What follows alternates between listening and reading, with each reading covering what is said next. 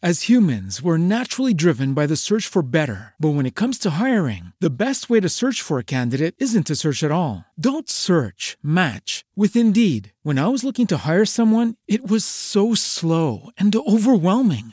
I wish I had used Indeed. If you need to hire, you need Indeed. Indeed is your matching and hiring platform, with over three hundred fifty million global monthly visitors according to Indeed data, and a matching engine that helps you find quality candidates fast. Ditch the busy work. Use Indeed for scheduling, screening, and messaging so you can connect with candidates faster. And Indeed doesn't just help you hire faster. ninety-three percent of employers agree Indeed delivers the highest quality matches compared to other job sites, according to a recent Indeed survey. And listeners of this show will get a seventy-five dollars sponsored job credit to get your jobs more visibility at Indeed.com slash podcast. That's Indeed.com slash podcast. Terms and conditions apply. Very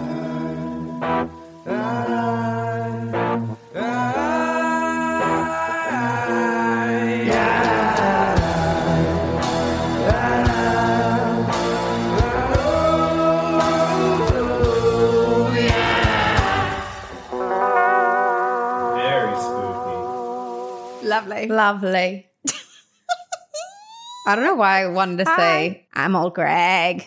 I'm old Greg. This is a picture of Bailey's. This is a picture of Bailey's a little bit closer. This is a picture of Bailey's so close you get your eyes wet. I freaking love old Greg. I'm old Greg. I'm old Greg. Hello. Hi. Do you love me? Are you playing your love games with me? This is this is Two Girls, One Ghost. Two Girls, One Ghost. It always amazes me. Sorry. It always amazes me how I know like one line from old nostalgic videos and you'll like repeat the line and then I don't know. And all of a sudden you can verbatim go line by line and you just keep going. And sometimes I just have to sit here and be like in awe of well, where, like, where do you keep all this information? It's, It's in the spot that it should be removed from for me to be able to remember normal English and most other things that come out in this podcast where I'm like, what's the name? What's the word? Who's the person? It's all just YouTube videos from like two thousand five through, uh, honestly, w- through Vine. It was like YouTube to Vine, and that took up all my memory. I'm just I was so actually impressed. just tell- telling, um, or Brian just told me the other day because I posted a video, and I was like, nature's pretty neat. And then he's like, oh, you misspelled nature. And I was like, no, I didn't. Because have you did you see that? Did you spell YouTube it nature? Nature. Oh, it's like no one's seen this video, and yet they have millions of views on YouTube. It was from like two thousand, I don't know, ten. Okay, or but whatever. To be fair, but it's in your defense because I'm going to come to it. The sentence was nature's pretty neat, so you spelt it like nature's. Nature, nature. Yes, yeah. It's an amazing video. I made Brian and my dad sit through a three minute long YouTube video to watch it. I was cackling. They're like. Not laughing. And I was like, oh, okay, I guess this is something that it's mostly funny when you're fourteen. But it or, still lives you know, in my twenty-eight. Heart. It's fine. Or right now. That's basically why our podcast is named what it is, mm-hmm. too, because we are mature everything adults. Just sticks in your heart when you're thirteen, fourteen. Yes. Yeah. Yeah. Uh, this is Two Girls, One Ghost. Two Girls, One Ghost. I think we did this already, but hello again. We didn't. Yeah, we did. We totally whispered. Oh, okay. Saying my memory is good. And we are your ghostesses. That's Corinne. And I'm Sabrina. Hi. And the next episode, we will be together. Yeah. We're going to film yeah. it from So by the time the hotel. This comes out, oh, yes, so the next episode that we record will be together, the next encounters. And then this episode comes out a few days after our live show. Yeah. So... So imagine we us are so happy with how it went. Riding our high. I, yeah. It yeah. went really well. We hope you guys enjoyed it. It went so well. So Bigfoot well. paid a visit. Yeah. Oh, yeah. We can say that because no one else, no one else until, is watching. Until yeah. it's happened. Um, yeah. And we're really, you know, just so stoked about like, I don't know what to say. Can I? I'm it's so funny rambling. that you just spoke that way because, Corinne, you came onto screen. Picture this. I'm like, do-do-do, getting ready, setting up, and then your face pops up on the screen, and you look like a beautiful, like, surfer girl mermaid, and so, like, the way that you were, like, so oh. stoked, I was like, yes, you are a little California girl at heart. Totally. This is my natural hair when I don't do it. It's beautiful. But thank you. I think it looks okay because the right side is a little bit better. But the problem with this hair is that I always love the underside because it's like wavy. Mine does curly. That too. And then the top is flat. Yeah. And I don't know how to fix it. It's just like straight hair on the Maybe top. Get some good product. Oh, I mean, I had my hairdresser get me the huge bottles of Olaplex. I love Olaplex. I do Olaplex, Living Proof, Oribe. Like I, but I mean, like a post shower, like some. There's got to be like some mousse or something that you can put in oh, to yeah. help maintain the, mur- the merls, merls, the curls. Yeah, the mermaid curls. If anybody has extremely low porosity hair and wavy hair, please help me because you my just hair said a couple words moisture. That went over my head. There's a porosity test. I learn everything from TikTok now. There's a porosity test where you can see how porous your hair is, meaning like how much moisture your hair keeps in. Oh. And based on that, you have to match your products that you use to your hair type. Whoa. And so there's a bunch of quizzes you can take online. But the easiest way to figure out your porosity is if you take like a strand of hair, you don't have to pluck it from your head. You can just grab it from the ground or whatever, or your hairbrush. And you put it in a cup of water. Okay. And you leave it for a few minutes. Okay. And when you come back, if your hair is still floating on top, that means you have low porosity because the hair isn't taking in any moisture. It's just like dry and like chilling at the top. If it's normal, it's floating in the middle. And if it's if it's high porosity, did I mix those things up? If it's high porosity, it's at the very bottom because it's oh. sucked in all the moisture and now it's heavy. So it floats down to the Whoa. Bottom. Whoa. Okay, I'm going to try this. So, yeah, and that's about the extent I know of this feels hair like, knowledge. I'm getting there. This feels like something that would be at a science fair in middle school, and I love it. Yeah. Oh, that is a fun test. That's it. For all the people with kids out there, that's like a good yeah. little – did you ever do the thing where you put you put like pepper and dish soap in a dish and they run from each other? No. Oh, it was never really fun. Seen that. Yeah, I don't remember anything uh, in terms of what it means. But it's just really cool to see. And this has been Science Hour with Two Girls, One Ghost. Yeah. You're welcome. one percent science, just like one percent history. It's like the tidbit that we remember and absolutely nothing else. Yeah. Yeah. It's great. It's great. Everything is great. Do you ever drink so much coffee that you feel ill and like you're going to throw up, but you won't let yourself stop until you finish the whole thing? I have done the first part, but not the second part. Oh, okay. I'm I'm nauseous. So do you want me to drinking. Yell at you to stop drinking your coffee? Because I don't want you to go throw up in the middle of this episode. No, it won't work. I don't listen to anyone. I don't listen to do anyone. I, I don't even listen to myself. I don't. My body saying stop drinking. No. I bought this. I paid for it. I'm like, this is where I get cheap. I'm like, I paid four dollars for this iced coffee. So I'm going to drink all of it. Because right now I've only had one dollar and eighty cents worth. So got to keep going. So I will do that, but then I'll save the other half in the fridge. This is coffee from yesterday that I put in the fridge, and now I'm drinking it as iced oh, coffee today. Brilliant. Brilliant. I love iced coffee the most. I drink it all year round. And do you switch to hot coffee in the winter? I love hot coffee. Leia is yeah. chatty, and I think she wants to be in my lap, so come here. Let's see. Come on, Leia. Oh, she ran away. Oh, well. You should get one of those baby carriers that you can... Put her, her in, in here. Yeah. Do I do have like a little that, or would she freak out? Kangaroo pouch in my so overalls. That pocket, I would argue, is not the appropriate size for Leia, but is the appropriate size for a kitten. Oh, so it means I must get a kitten. Yeah, exactly. Earlier today, I was like going around like this with my phone just in my pocket like this. Mm-hmm. And I was like, this is the perfect way to secretly like film someone. Oh, it is. I didn't even think of that. But those pockets are so epic. I went to, in Boston, they have the Head of the Charles. It's basically just like different types of regattas a couple times a year. Mm-hmm. And I went to the one this past fall and I was wearing overalls too. And the pocket in the front of overalls is life-changing. I had my wallet in there. I had my cell phone in there. And I had my beer in there. I was free hands. I was, I mean, I looked real top It's heavy, like cargo but pants. I didn't care. Exactly. But right on your chest. Keeping everything close to the heart. All I of like it. it. And this is why I want to be buried in them, because when I am a ghost, I'm going to require many uh, utensils and tools. Right. It's utility pants, it but is. Just a whole whole body, but full they're body cute version of it. Yeah. They are very yeah. cute. Ghost fashion. Well, I've always said you have the best the best fashion. Actually, I was thinking I think today if you had a, about mm-hmm. how we should do a TikTok segment where it's our ghostly skincare, and I just end up doing my Voldemort makeup instead of like real skincare.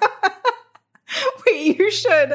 That's so funny. I love that. How did you do your nose again? Did you do Band-Aids or something? I did masking tape. Actually, I did it like this. So I masking taped my nose down like this. Yeah. And then I drew the two. And then it was funny because I couldn't really breathe. So I put like a little, like, went like this with my pinky under the tape. So there was like a little, like, breathing room. A tiny little, and tiny then little hole. I drew the nostrils oh on. Mm-hmm. I love that. It's so good. It's so good. I was screaming when you FaceTimed me in your Voldemort outfit. It was because you called me twice, and the first time I didn't pick up, and the yeah. second time I was like, I was like, I feel like I should really I need be to answer. Picking up right now. Yeah, yeah, yeah. And then you just were like making your little Voldemort face. It was so good. Oh, oh man, gosh, we sat, we need to start thinking about what we're doing for Halloween this year. So if anyone has ideas, I know. Please comment below because this is on YouTube now. Hello. Hi. And also email us ideas because I don't know how to one-up Voldemort. That's hard. Voldemort? Yeah. Yeah. And we're not going to be most likely together on actual Halloween, but we will be together. We're going to do – you're going to come here, I think, in October. I am we're coming chill there. Together mm-hmm. in the Boston area. Yes. So, I mean, we could still theoretically put on our costumes and like walk around one hundred percent. And we right? could maybe do some events and I don't know, knock on wood, guys, maybe more live shows. Maybe. Let's hope. Let's hope that whatever happened a few days ago went really well. Okay. Well, should I find out? Yeah. Magic eight ball. Okay. Let's see. Magic eight ball, magic eight ball and all the spirits of the universe who are with us in this magic eight ball. Will Corinne and I be doing more live shows? Or what's the more specific question?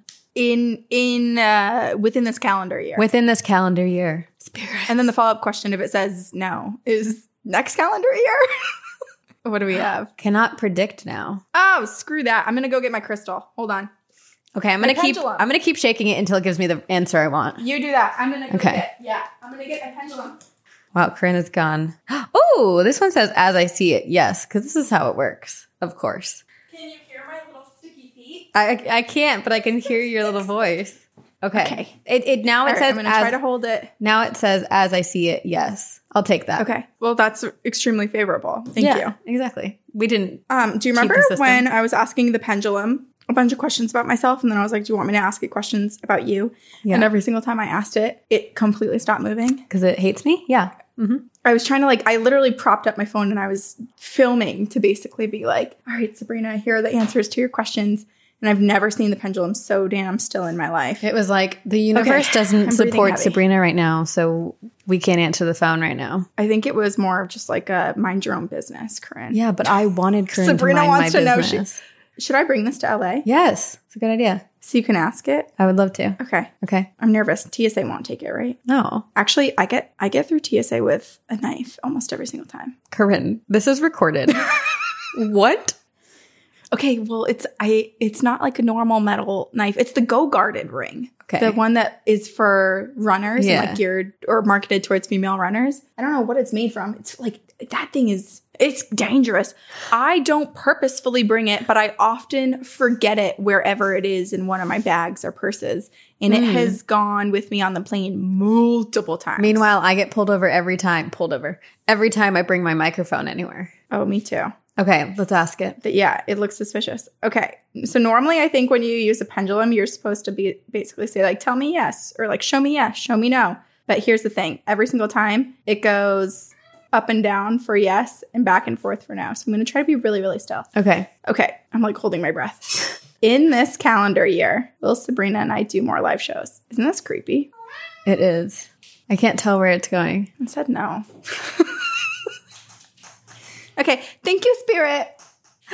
We don't appreciate your answers right now, but thanks. Okay, all right. Well, you know what? Moving Here's on. The thing. You can change your own future and manifest, so we'll see. Yeah, we're in control of our own destiny. And we will move on from this sad segment of what the heck just happened with Two Girls, One Ghost. As humans, we're naturally driven by the search for better. But when it comes to hiring, the best way to search for a candidate isn't to search at all. Don't search, match with Indeed. When I was looking to hire someone, it was so slow and overwhelming. I wish I had used Indeed. If you need to hire, you need Indeed. Indeed is your matching and hiring platform, with over three hundred fifty million global monthly visitors according to Indeed data, and a matching engine that helps you find quality candidates fast. Ditch the busy work. Use Indeed for scheduling, screening, and messaging so you can connect with candidates faster. And Indeed doesn't just help you hire faster. ninety-three percent of employers agree Indeed delivers the highest quality matches compared to other job sites, according to a recent Indeed survey. And listeners of this show will get a seventy-five dollars sponsored job credit to get your jobs more visibility at Indeed.com slash podcast. That's Indeed.com slash podcast. Terms and conditions apply. Okay. okay. Corinne, you're first this week, but this is yes. another topic picked by our, our Patreon donor. This one is picked by Kat, and mm-hmm. it is funeral homes. Funeral homes. Yes. Yes. Which, okay, before we even start that, I'm going to read an email. So we got oh. an email from our listener, Sierra, and there's a lot more that I did not understand in terms of terminology when it comes to like mortuaries versus funeral homes oh, versus cool. like all of these things. And so I found this email after already doing my research, and I didn't tell you about it either. So what we're about to say, there's probably going to be some things that we get mixed up when it comes to terminology, but we're going to learn now. Okay. And so the listeners can fill in or correct what we correct say us. As we go. Future us. Yes. Okay. Yes. Okay. So really quick. So Sierra emailed us. She's a new listener and wanted to write in after listening to Job Hauntings. She is a biomedical and forensic photographer for a large county in Michigan Whoa. and works at, at a medical examiner's office, mostly in the autopsy suite, but occasionally will go out to death scenes with investigators, medico-legal death investigators, different from law enforcement. But basically, she's in the field and she understands what's going on. Okay, well, Sierra, and we I get a lot of our information all about your job. We might need to call right? you. Right? It sounds super cool. Yeah. Okay, but she writes, I'm writing in to give some clarification. I feel like there are a lot of terms thrown around regarding the death industry that people think are interchangeable. I definitely did. Yes, but really we are aren't. Guilty. You guys talked about mortuary hauntings, which I loved, but I think there are some medical examiner slash coroner office stories mixed in. You see, mortuaries are funeral homes, and they would not be doing autopsies, that is finding cause and manner of death. Funeral homes transport, embalm, and prep bodies for funerals and burial. They work closely with a medical examiner slash coroner's office because they will pick up bodies there after autopsy. Medical examiner offices slash coroner offices are the ones actively figuring out how someone died. They are the ones doing actual autopsies to find cause and manner of death. Hospitals also have morgues and will do autopsies. So a mortician would not be performing an autopsy, but they would be embalming someone and do whatever else is needed for the funeral. Also, in my experience, if a family member has to come in and identify the body, that would be done at a medical examiner slash coroner's office, mm-hmm. not at the mortuary slash funeral home. Once a body is at the funeral home, the family has already been in contact with them and made all necessary arrangements. Like I said, though, I work at a large county with many cities, so maybe it's different in smaller counties slash cities or in rural areas. And then she said, death is such a taboo subject in America, and I always want to clarify things for people to help them understand what I do and what happens after we die. I think it's a fascinating field to work in, and I wouldn't choose anything else. I hope this was okay to write in about. It definitely was. Yeah, maybe course. One day I'll have a ghostly experience to write in about, because how can a M E's office not be haunted? Okay, so this was super helpful, Sarah. Yes. I do feel like I, I – I'll likely forget. I but. feel like because I worked on Prodigal Son and Adrisa was a medical examiner and we were in that world a lot, I ended up learning a lot more about this industry. So it totally makes sense. Like mortuary and funeral homes are the like burial and like – death services mm. process. I thought that morticians and autopsy techs and, and coroners were essentially all the same thing. So this helped yeah. me. I do wonder, my but one I, question is like, what degrees, is it a similar degree that they all have to have? Or is there, mm, it, or not? I don't know.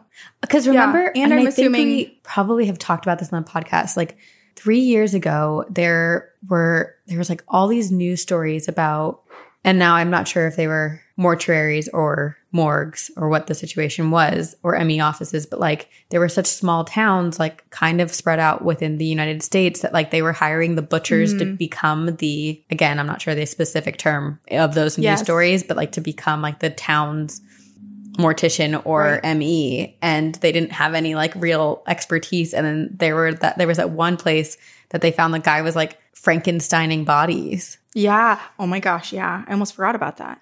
Yeah. And there was just so many. Like, do you remember all the drones that were going over and just, the, yeah, there were like bodies dying yeah. in the back. It was really disturbing. So disturbing. There was, I almost actually chose, so for this, we said haunted funeral homes mm-hmm. slash morgues. I almost chose for this a morgue or a funeral home that had basically like shut down because there were a ton of dead bodies like found abandoned there like many years after they had shut Whoa. the place down that just weren't taken care of. But I didn't do that one because I think that was basically like the most disturbing and scary part. That of it. Is disturbing. There was no, I couldn't find actual ghost yeah. stories from the place. It would have been just more like still, the gruesome like, stories. Something mm-hmm. I'm so mm-hmm. fascinated by, and if anyone of our listeners works at or knows anything about these, please tell me more. They're called body farms. And it's basically yes. like bo- like you donate your body to science, and they like try they put your body in different way places, or not yours, like, but they put bodies in different experiments technically to see how they decompose, and it helps them solve crimes later down the line. Right, because you can see how it a- interacts with different like weather and elements and soil types and and fauna and whatever. Or like it's really really fascinating. Non-natural substances, exactly. Yeah. Is there more than one? For some reason, I when people say the body farm, I always thought it was just one place. I would imagine there's got to be more than one, just for like climate's sake and resources. But I yeah. don't know, especially because like say you donate your body to science, and the body farm is not nearby you. Not necessarily that, that you would have to go to mm. a body farm, but like that would mess with the control, right? If you're being shipped cross country, then you're not following the decomp- decomposition properly. Yeah, true. Yeah. But what I do know. I know? So this but is why this is, this is a call me, to action. Right. Have you ever been donated in your past life to the body farm? Please let us know what happened. Are you a ghost at a body farm? Please call in. Oh, yeah. It, very, it is interesting. There's a book, and I haven't read it yet, but it's called Stiff. I'm pretty sure I downloaded the audiobook, but I'm fearful that I'll, I'll faint while listening to oh. it. But I think it's all about what happens like in rigor mortis and basically like post-death and yeah. decomposition to bodies. So we could probably learn a bit there as well. Okay. Oh, also San Diego right now has a exhibit on cannibalism, and I may or may not go. I don't know. It also feels like something I'll faint at. but, on cannibalism? But I think me and Marissa might go. Yeah. Yeah. She was like, do you want to go to the mu- the museum about cannibalism? It sounds, it kind of seems like something you'd be interested in doing. And I was like, I mean, if there are photos of it, then no. But if we're just like Honestly, learning about the psychology of it and history of it, then yes. That's like the but best I can't, I can't look at the pics ever to be like, you look like the type of girl who would like to go to a cannibalism museum. Will you come with me? Yes, I will. Oh, God. What does that say? I mean, I feel like people People already know who we are. Okay. So anyway, what did you pick? Yeah. Okay. So we are going to venture over to Ohio, and I'm going to tell you about the most long-standing and successful Black-owned funeral home in Cleveland, Ohio. Oh. It was the city's second oldest Black-owned funeral home and was reported as the largest in the state. And this is the House of Wills. Oh. So I'm going to tell you all Wilkes, about Wilkes. Like W I L K E S? No, Wills. Like, do you do you have the will to live? Oh. Of some days. Can you use it in a sentence, please? Um, Do you okay. want an answer to that question? I don't know. Uh, yeah, I probably could have picked a nicer sentence, or but just that's where my mind is at right now. Yeah, W I L L S. Got it. Okay. Copy that. I'm with you now. Walter Wills first arrived in Cleveland, Ohio in eighteen ninety-nine after graduating from Antioch College, and he was the son of former slaves and was one of the f- eighteen Black men who were brought into the city to work as strike bearers for the Cleveland Street Rail- Railway Company. Wow, I'm stuttering a lot already. So there was a strike that happened at this railway company, and it led to most people essentially being fired, including Walter. Mm. So he lost his job after basically moving there for this job after college. And so then he was kind of like, okay, what do I want to do with my life? What what career choices can I make? Right. All while, you know, trying to keep in mind that he is a black man in the late eighteen hundreds in Ohio who is the son of former slaves and has a family of his own. And he's really trying to, like, do well and and establish himself and, yeah. you know, start to build good resources and involve his community as well. So he's got a lot riding on him and, like, in his on his plate and in his mind when choosing what he's going to do. Totally. So he dabbles in a few other potential careers, the possibility of becoming a physician. He then looks into insurance. And I probably didn't have to include this, but I want to because it makes me mad. So he did end up landing an insurance job at Mutual Life in New York. But when signing contracts and getting ready to be essentially onboarded onto the job, the manager told him that mutual agents could only sell policies to white people. And Walter then realized that this man didn't realize that he was a black man. And so he he told his manager that he was black. And so he was like, I don't, oh, I'm not no. okay with this. And the manager was like, oh, okay, well, what? How, okay, let's just strike that from the record. Tell me basically any other ethnicity and we'll be good to go. And he was like, I'm not, no, I have way more pride than that. So Whoa. Walter had to walk away from it. Jeez. But luckily for him, he came across, uh, well, he experienced that in a lot of his job searches and similar sure. scenarios, which is just absolutely horrifying. Yeah. But he finally ended up at a Massachusetts bank that had anti-discrimination laws. So he was able to work there. And while working at this bank, he also attended Cleveland Law School at night. So wow. he was in insurance, going to law school, had already graduated college, was just still trying to figure it out, but also like collecting. Hustling. Uh, yeah. Like yeah. a lot of education and, and good connections. So then an interesting opportunity arose in nineteen oh four. He received a letter from William Gee, a new mortician who needed a partner. And so the two men worked out an agreement and opened the Gee and Wills funeral home. Okay. I'm just imagining like William Gee. Is that his name? Yes. Just sending blind letters to a bunch of people. Like, or I know they probably had some connection, but I'm now imagining a scenario yeah. where I just find people's names in the phone book and I just send letters to them and see if they want to be my partner in life. Yeah, but also me, uh, yeah, perhaps, but also I don't know how it worked back then. Maybe it was just kind of like anyone who works in insurance or has bank yeah. connections or yeah. a certain level of education, you're kind of just like, who will give me money here? Yeah. Who will take a chance who on me? Who will work with me? It's like the the original versions of, hi, sharks, here's my idea. Will you join me? He, but yeah, he just mailed out a letter. But Walter was like, yeah, man, let's do it. Yeah. So they went in on a funeral home together. And Walter then transformed his deceased father-in-law's house into the mortuary. Downstairs was the funeral parlor, and upstairs was a home where he and his wife, Alberta, lived and their family. Okay. So Walter Wills and his partner, William Gee, did not make this an ordinary funeral home. This is why I chose this place, because it's actually very, very oh, cool. okay. So Walter thought that funeral homes were much too glum and depressing and sad and made are. everyone upset. Yes. So they decided that they were going to make theirs as bright and as beautiful as possible. Vibrant, dancing colors to honor all of the amazing people Aww. who passed and to celebrate their lives rather than mourn their death. And this is the early nineteen hundreds. Yeah, I don't think anyone else advanced. had probably ever done this. Yeah. Very, yeah. So just a couple years in, Walter's partner, William Gee, passes away and Walter's left to run the business on his own. So he moves the business to a larger building. So out of his his late father-in-law's house and into a larger building. And he leans on his family to help him out a lot. His sisters, Anna and Mary, were funeral attendants. His son, Walter Junior, helped as a teenager before becoming more permanent uh, fixture in the business in adulthood.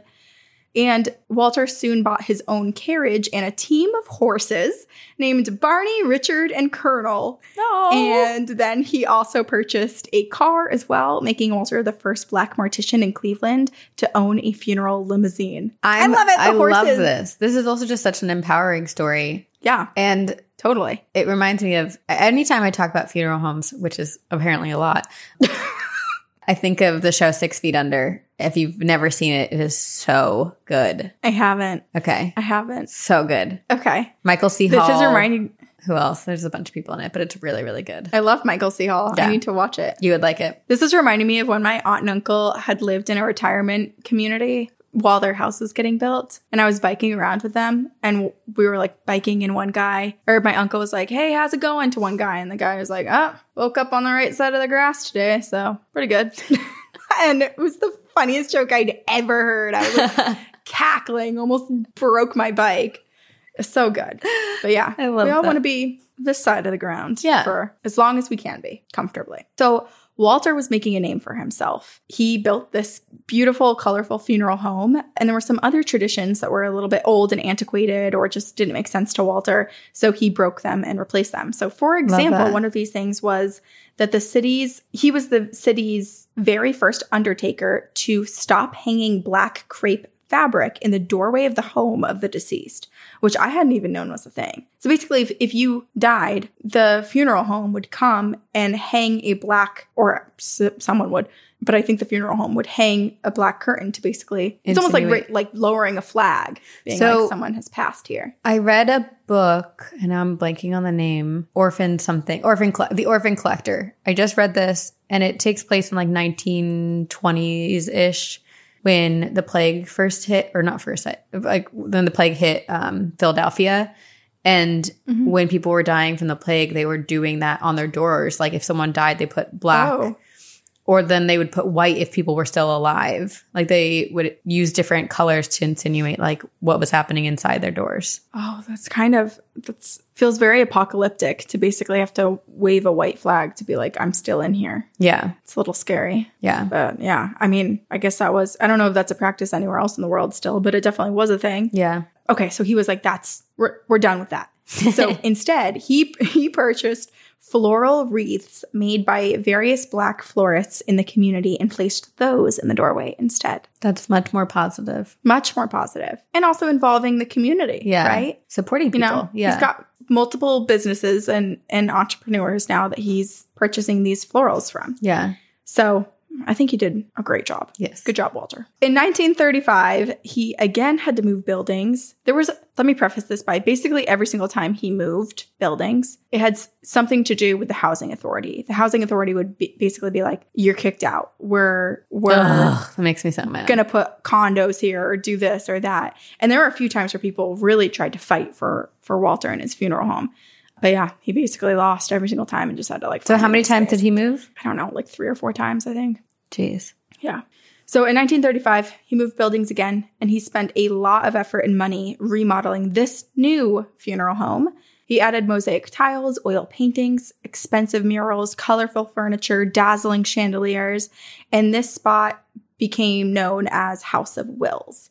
Mm. So everyone started nicknaming it that. It was now his his. Basically like the newest version of his funeral home after pretty much establishing himself as a lone funeral so was home he still for in, many years in business with William Gee, because that's also a will so well, Will Wills. Yeah, I'm sweating. Um take it off. No, William Gee passed away oh. a couple years into the owning the funeral home. Gotcha. Okay. So yes, so they owned the first funeral home together, which was, or they started the business together. Yeah. I don't know how if how the business worked out in the end when mm-hmm. when William Gee passed away. If if Walter had to like buy out his his half or something, I don't really know how it how it worked out. But basically, like after they left, after Walter passed, that's when they moved for the first time and have moved a few times since. So the only time they owned the funeral home together was when it was Walter's.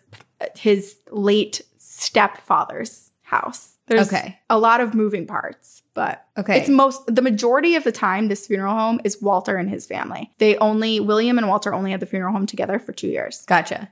I have a question yes. for you, Corinne. Mm-hmm. When I die, who would you like? I was ju- my face. You weren't looking, but I immediately went, "Uh oh, she's going to ask me about her death." I was prepared for it. You were like, uh, I don't it know. It was the look on my what face that you could tell. Yes. We, I know where this is going. Do you? I don't know. Oh. Are you going to ask, like, yeah. is Nick going to replace you or something? That's close. I was going to ask, who would you like me to put – I can make a verbal will right now. Okay. The second half of the podcast, do you want me to burden you with the fact that you have to now do the podcast by yourself and that will be in my will? Or should I bequeath my role onto someone else? I feel like the right thing to do would be to just dissolve the podcast.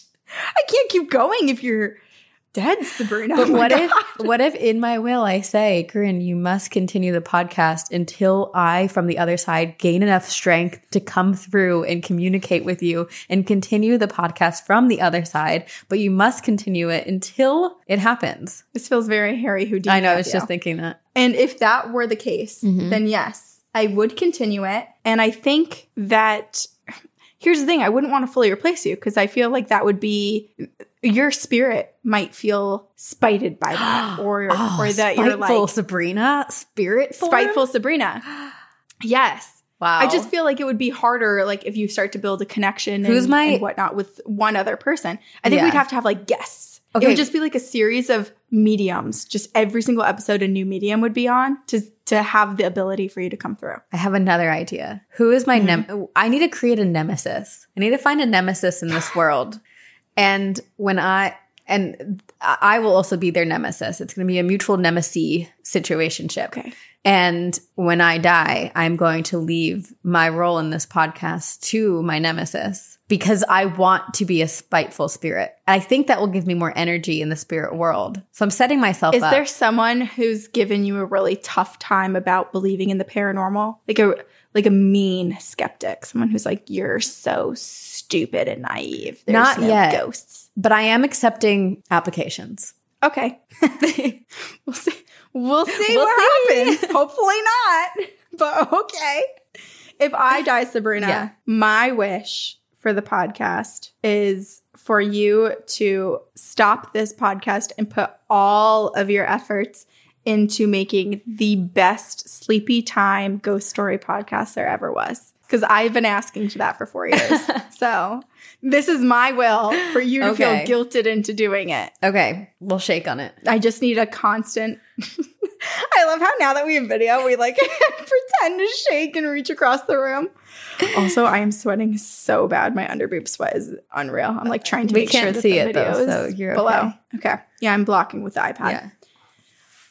All righty. All righty. So they've moved. They've redone this funeral home. It is dazzling. Just so gorgeous. But then during the Great Depression, Walter Wills converts his third floor into a food pantry for those in need. Ugh, so love him. He is doing way more than just the the normal list of things to do for a funeral He's home. He's really becoming serving a huge the part of his community. Yeah. Exactly. I love that. Yeah. So for many people who were unable to pay for funerals at the time as well during the Great Depression, he conducted them at no cost. Ugh. He allowed the home to be used for many Black civic events. It was a place for music recitals. It was a gathering space. Walter was super involved politically. He was on many, many boards. He invested in insurance companies that would write mortgages for Black people. He engaged the community and took care of them, and the community took care of him in return. Wow. So the House Harmonious of Wills was not just like a, ugh, we hope we never end up there. It was, yeah, it was special. Yeah. Oh, I want to read the sentence. I wrote it so much better than what I just said, but it's basically the same sentiment. I wrote, this is not some scary house with dead people at the end of the street. This was not the ho- home little kids dared each other to go up to. This was not the place that people feared ever finding themselves at. This funeral home was a symbol of community, strength, and life. That is a beautiful sentence. Which it really was. Yes. So Walter did a great, great job yeah. engaging his community. Then again, despite everybody's annoyance, he has to move the funeral home once more. Stop. The housing authority came in and said, get out. And he was like, ugh. At that uh, point, it feels so targeted, which is annoying to me. Uh, well, it probably was. Yeah. Hate that. Hate that. Okay. So he moves, but this is this is to our benefit because mm-hmm. he moves to a huge fifty thousand square foot Gothic style building. This is a forty-two room building. So Walter now oh my gosh, has forty-two? The largest black forty-two rooms. I'm it's Google massive. It. Oh, well, yeah, you're going to you, when you Google it, you're going to be like, this can't be right. But it is because okay. remember, he's very into interesting decor, which I'll, I'll talk about in a second. OK, so he moves to this massive, massive building. He now has the largest Black funeral home in the whole state of Ohio. Previously, this place, this building, had been a German singing club and then a hospital for immigrants and then a Hebrew institute. And now it is the new House of Wills. I see your face. You're looking at the pictures of it. So it's again, yeah. he remodels it to, to add a little flavor, add a little spice with his decor.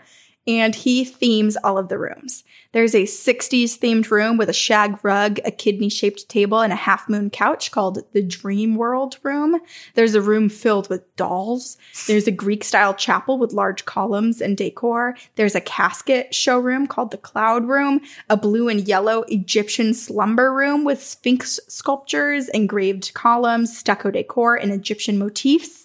And there were just so many more rooms like this. Like everything yeah, it was something. Okay. The kidney-shaped table is my favorite because that is, uh, it's very punny to me. I'll show. Okay. Yeah. Super cool. It was awesome. Is it pink still? I mean, do you know? Um, I believe so. It was abandoned. Well, I'll get to it, but it was abandoned and it's being restored currently. So okay. It's I think beautiful. if it's not, if it's somehow not pink right now, it pro- will likely end up pink again because the person who purchased yeah. it is trying to bring it back to its former glory. Okay. I love that. That is, yeah.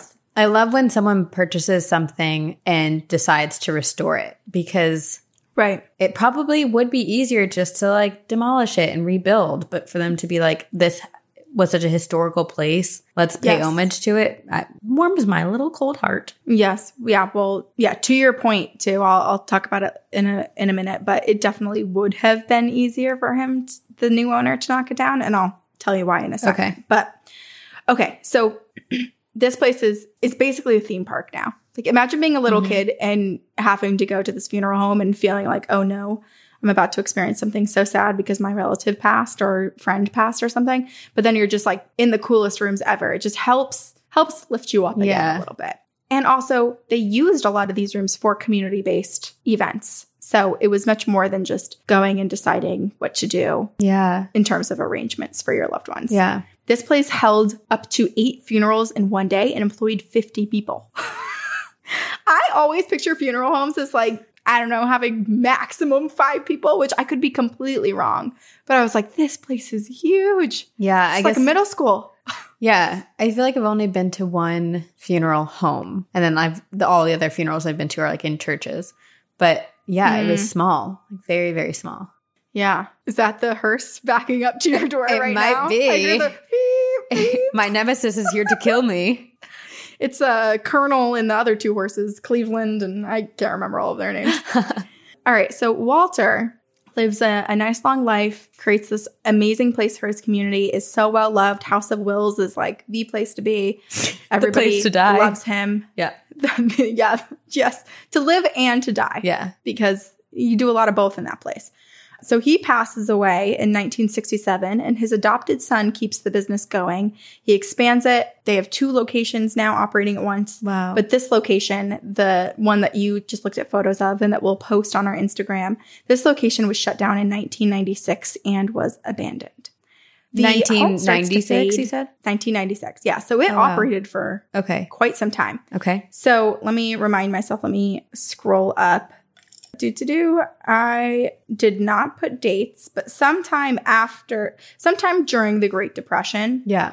Oh, so a very long time is when they had to move into the new space. Okay. Yes. So it did operate for a very long yeah. time in this specific building. So it shuts down in nineteen ninety-six and it's abandoned. And the home starts to fade. It starts to deteriorate. People break in. They steal all of the copper wiring. There's flooding. There's natural disasters. A lot of weather that goes oh in that gosh. messes up everything that's there. There are thieves walking through, probably plenty of teenagers and just like whoever going in and messing things up and whatnot. Right. So it is, it's a disaster inside. Old body bags and embalming fluids are strewn throughout the rooms. Oh my gosh. Old papers and records are littering tables and the floors. Collections of items belonging to the, the deceased are still there, like out in the open for basically anyone to take.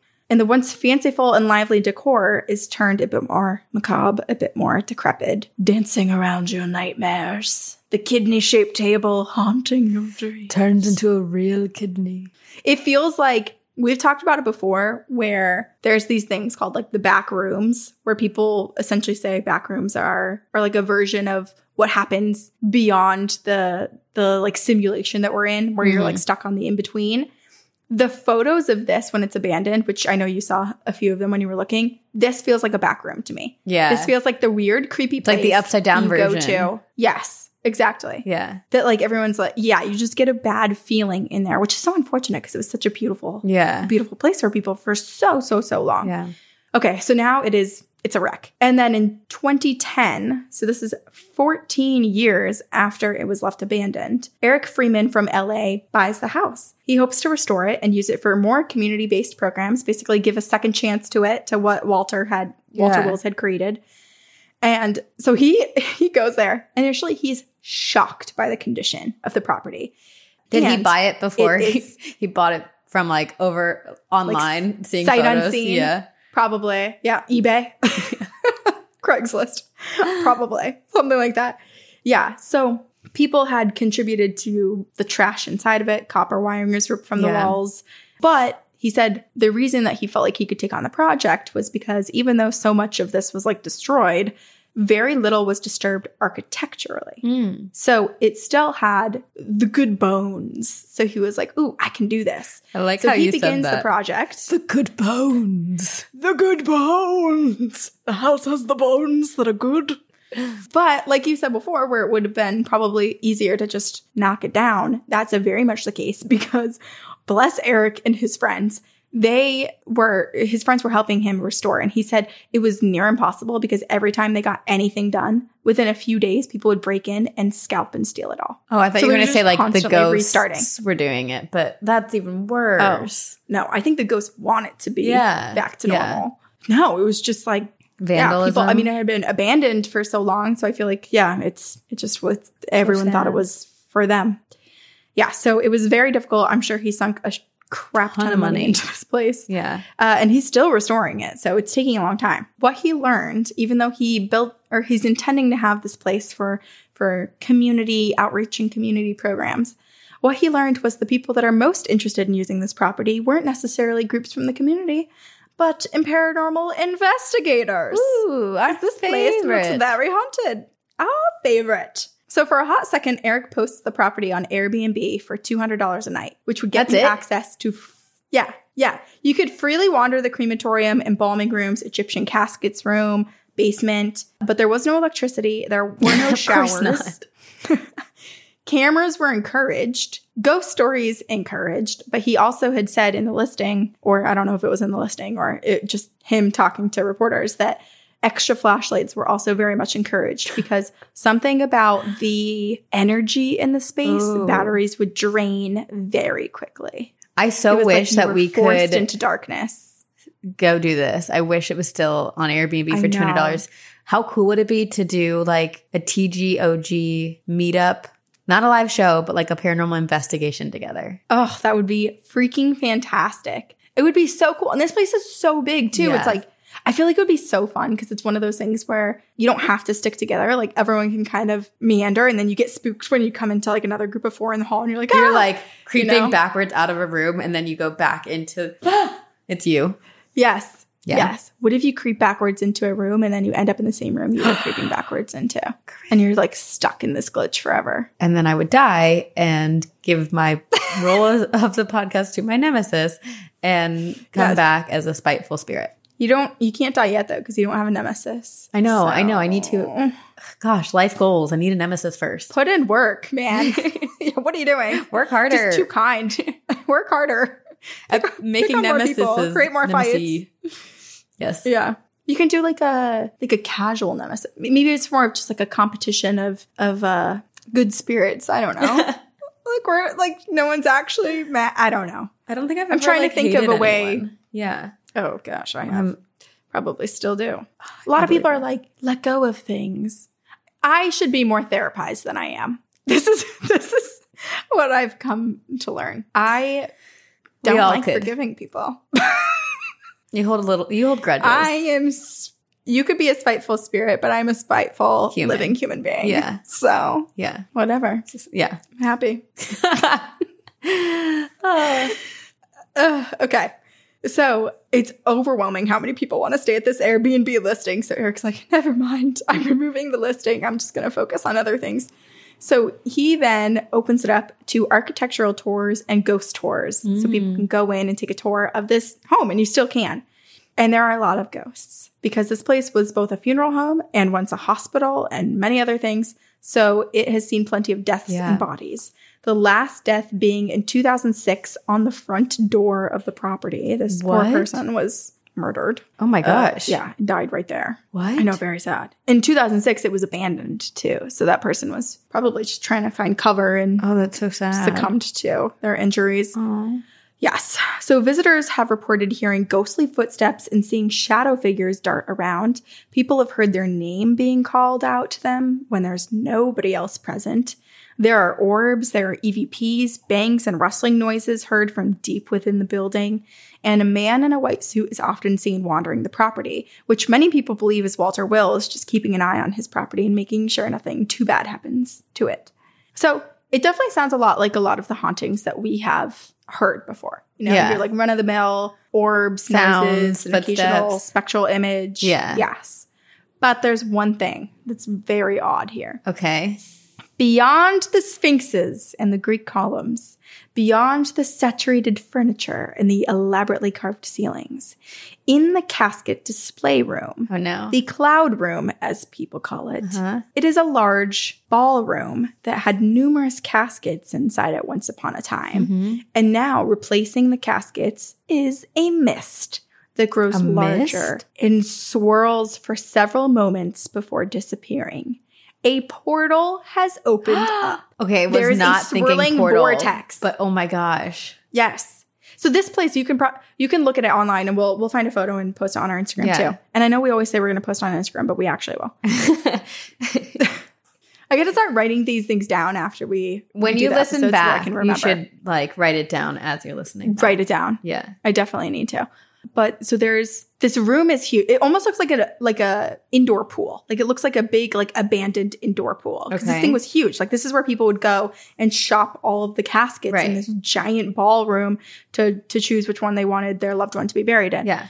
So it is massive, and it, it I mean from the photos it looks windowless too, and so it just is very creepy that like people will walk in and basically will start seeing this thing start going. Does it come towards them? No, it just kind of gets bigger and stays for a few moments before disappearing. Has anyone tried to go into it? Maybe, but I'm sure they disappeared and we'll never Eey. find out. I was so tempted. And that's how you get sucked in and never, never, never come back. Return. Never come back. What if it's better yes. on the other side? So, uh, well, maybe that's a risk you'll have to take. Is the grass greener in this new dimension? Maybe. Know. Oh, speaking of what, diverging from this story for a second.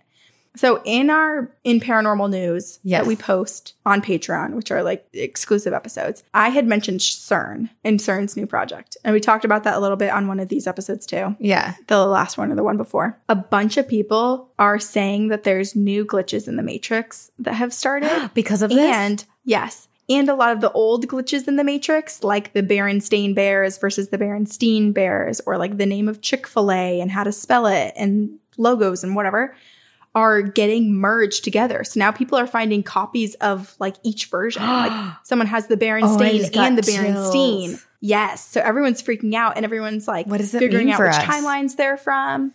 I don't know. I don't know. What if we're all But converging? Here's my question to you. Okay. How do you think Chick-fil-A is spelled? Because this one made me really shocked. Okay, see this, I'm not a good test subject for this because I've never gone to Chick-fil-A or ever entertained or wanted to go. So I don't really pay attention to that. Yes. I think I've only been one time.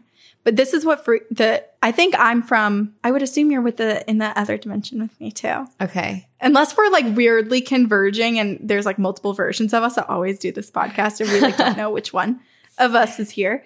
But I'm fairly certain that this thing is real, like a real timeline shift. Because okay. I remember Chick-fil-A being C H I C and then hyphen Phil hyphen A. A. Yeah. And then the the like billboards was a cow saying eat more chicken with a K. Apparently, and actually I don't know why I was talking about Chick-fil-A the other day, but I typed it out in my phone and it autocorrected to C H I C K, like the real spelling of chick. And I was like, that's weird. And I looked it up and it said that that spelling was correct. And I was like, this is really strange. And then I didn't really think about it too much until on TikTok, there's a big group of people being like, oh. I'm from the C H I C timeline. And now I'm in the C H I C K timeline. Uh, and I'm like, oh my God, I was from that timeline too. It's so confounding. It really is. Yeah. And people are. How often yeah, do we very, jump back and it's forth? It's very interesting. I don't know. And which one are we in? Like. Do we ever go back, or what happens yeah. to that previous timeline? Like, is it just absorbed? I don't, I don't know. I don't know either. Okay. So we're back at the funeral home. Yes, with the mist. There's a vortex. There's a portal. No one knows really what happens or what it is. And perhaps I think maybe the owner, Eric, the new owner, Eric, might find out one day. He is a classic skeptic. Okay. He says he does not believe in spirits, but he's seen some stuff that he can't explain, which is like the classic. So it's skeptic. like, I it's believe, like, but I don't want to admit that I believe because then it changes yeah. my reality. You're like, I've seen a ghost, but I don't believe in ghosts. And you're like, well, what is it then? Which it's like, one are you? It's like when people email us and they're like, I really haven't experienced much. And then email us like a hundred experiences. And it's like, yes. Excuse me, say what? Yeah, I'm like, okay. And then you're also saying that your brother has seen something and your mom and then your great-grandfather. I'm like, this is generational hauntings. And that you also maybe your great-grandfather reincarnated. Uh, excuse me? Right. We're like, okay, but yeah, peace of mind. If you don't believe in ghosts or want to say that, then that's, yeah, that's fine. But thanks for listening and thanks for emailing us. Yeah. We enjoy them. Okay, so to end this, because that's pretty much all of the activity that's happened thus far, mm-hmm. Eric is hoping to bring some new life to the building as well as some ghost hunts too. So maybe one Ooh. day we'll be able to go and do a T G O G ghost hunt there. Yes. But I do want to let everyone know that you can go on an architectural tour. You can go on a ghost tour. And on Halloween, they occasionally have Harry Houdini seances. To wrap it all back together to my nice for my Harry bow. Houdini episode. I know. Okay, well, it feels like we have plans for next Halloween. I know. Yes. You know what we should do? I think we already talked about this, yeah. but but now that it is still July when this episode comes out, but nearing September and October when everyone starts to like do all the spooky things, we really need to compile a list of all of the really cool yeah festivals activities. and, and whatnot mm-hmm. that are going on. Yeah. yeah and like, like what towns are doing what. Favorite, like, I remember growing up in Jersey and, like, the haunted attractions, like haunted houses, haunted hayrides, and it was mm. always my goal to find the scariest, best one. So we should put, yes. like, that should be part of the list. Wait, Sabrina, what? When you come out here, we'll have to find one nearby. No one ever wants to do this with me. Eee. But I went as a young kid. I don't know what my parents were thinking. There are corn mazes yes. in New England that have people with like chainsaws or like the it looks like a like hay bag yeah or like potato bag, like the burlap sacks like stitched into their faces, and they don't walk the normal paths. They like cut, cut through. through the corn at you, and it is so fun. At least I'm remembering as like an eleven year old kid it was the best. I think everyone else was scarred from the experience, but I really want to do it again. I would love that. It is, as I've gotten older, and I, I really hope that no serial killers listen to this. Oh. But that would be the perfect place to commit. Truly murder, murder. someone. Because people are already screaming. Oh. People are already using chainsaws and like scaring people with them. And people are wearing masks, so you would like no one would know your identity. Wait, now I don't want to go. You ruined it for me. You ruined it. Oh, now I'm really scared. That is well, really disturbing. I hope I know. none of that happens. That's what I think about every day, so my brain is disturbing. I feel like in order to prevent that from happening, I would hope that – because assuming that someone were to do that, mm-hmm. I would think that they're also hoping to get away with it. Of course. If they're going to like hide in the cornfield and not just be out in the open killing someone. Mm-hmm. I think that everybody who owns a haunted cornfield like this or or maze should – it's required to have a drone constantly going Ooh. over the top of it, like a surveillance, so you can chase them too. Oh. Like you'll know where they go in the corn because okay. you can see them like running through. So they can't. They'll have to be caught. Okay, that feels that- no murderers allowed. Let's hope that I'm gonna buy seven seventy-two thousand drones, and I'm gonna start a drone business league where everybody gets assigned one drone. Everybody who listens to Two Girls One Ghost, you get assigned one drone, and you have Are to you paying for all drone. these drones? It is volunteer based. Okay. Bring your own Oh, drone. The participation. B Y O D. But a- am I paying for it? No. Okay. So I don't know how I'm going to get the money. Let's hope that more owners of cornfields listen to this than serial killers. Oh, that would make me sad if we had a serial killer listen to this. But it's like, how would you know? And they cite us as their, like, when, if they get caught, they're like, well, two girls yeah. and a ghost gave me the idea. And then I would feel very, very guilty. Leia too, apparently. Mm-hmm. Okay. Corinne, before I tell you yes. about my funeral home, I have a question for you. Okay. What would you do? You're involving the audience. I feel, so I raise raise your hand if you've ever. This is what I feel like. It's never have I ever about ghosts. Never have I ever yes. been possessed by a demon. Drink if you have. Oh, I have been, not that I remember. That we know of. That we know of. Okay. What would you do if you moved into an apartment within a stunning historic mansion, just blocks from the downtown Ooh. Area of your small town? And it's like, I like this. Beautiful. It's great. But then your first night there, you wake up at two a.m. to uh, disembodied voices and whistling in your ear. Mm. I would do what Leia's doing right now. I would scream. Yeah. Because that sounds horrifying. Come here. Come here, chatty Unprepared. Catty. She's like, I want to tell the story. Come here. Yes. She's like, that's what happened to me. And then I was cursed and put into a, a cat's body. Sometimes I do wonder if a human being. Leia's communications to me are like, I have a ghost story and I want to tell you about my past life. I bet it is. You should get a pet psychic. Oh, we should have one on the show one day. I was just thinking that. We should definitely do that. Uh, like a special? Yes. Okay. Okay. We're going to do some research into pet psychics. All right. I like Put this in your lot. Business ideas notes that you have for us. Okay. Okay. I am. I'm writing it in right now. Okay. So as you tell the story. You would scream if this happened to you. A Absolutely. Lot of people this happened to. And many people oh God. Moved out because that is what happens at the Jewett House in Mason, Michigan. Built in eighteen fifty-five, the Jewett House was home to many prominent figures in history and then housed a tea house during the Great Depression before turning into the Jewett Funeral Home. It then went on to be a rental property, but like I painted the picture in that question I asked you, many tenants moved out just as quickly as they moved in because no one really signs up to have ghostly roommates. Unless, I guess, you buy like the Conjuring house or one of those houses that, you know... Yes. You know is haunted and it's like, then I don't feel right. bad for you because you asked mm-hmm. for it. So the Jewett House is stunning. It was built in eighteen fifty-five by a wealthy developer whose name was J P Coastworth and is one of the most well-known and significant houses in the small community of Mason, Michigan. And the former mayor, Orlando Barnes, lived there until nineteen ten. And then it became a tea house during the Great Depression, which some people were like, yeah, it wasn't a tea house. It's prohibition. This was for sure like a secret cover for, you know, a place where people can drink and do right. their illicit activities. The tea houses just make me think of, did you ever have a fake I D when you were younger? Oh, for sure. Okay. So I D Chief, which is where so many people got their yeah. I Ds from. That's where I got mine from. And it was hidden in a tea set, in a oh. teacup set that came over from China. And I had to like break the tea no set. No way. That's so. To get it. Yeah. Crazy. So it was I, very prohibition. Very. I'm pretty sure we just like had a friend and met them and grabbed them. Oh, they were just like dishing it out. Yeah. Yeah. No, I, I distinctly remember mine being in, in a tea set. Hmm, that's cool. It's very, it um, the doll in totally illegal, Stranger Things. But yeah, totally illegal.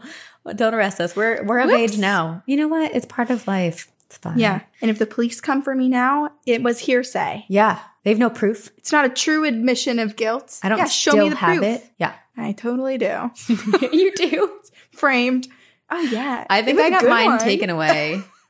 Oh, really? Oh, shoot. And I'm pretty sure yeah, that happens. I looked up the address that was on the I D, and it was like an empty parking lot in Pennsylvania. So, like, it just like wasn't even real. Yeah, but if anyone looked it up, you can be like, oh, yeah, like that. I don't know why Google Earth hasn't updated, but it's new residential buildings, and my parents live there. Mm. Just be like, oh, yeah, that's my parents' new condo building.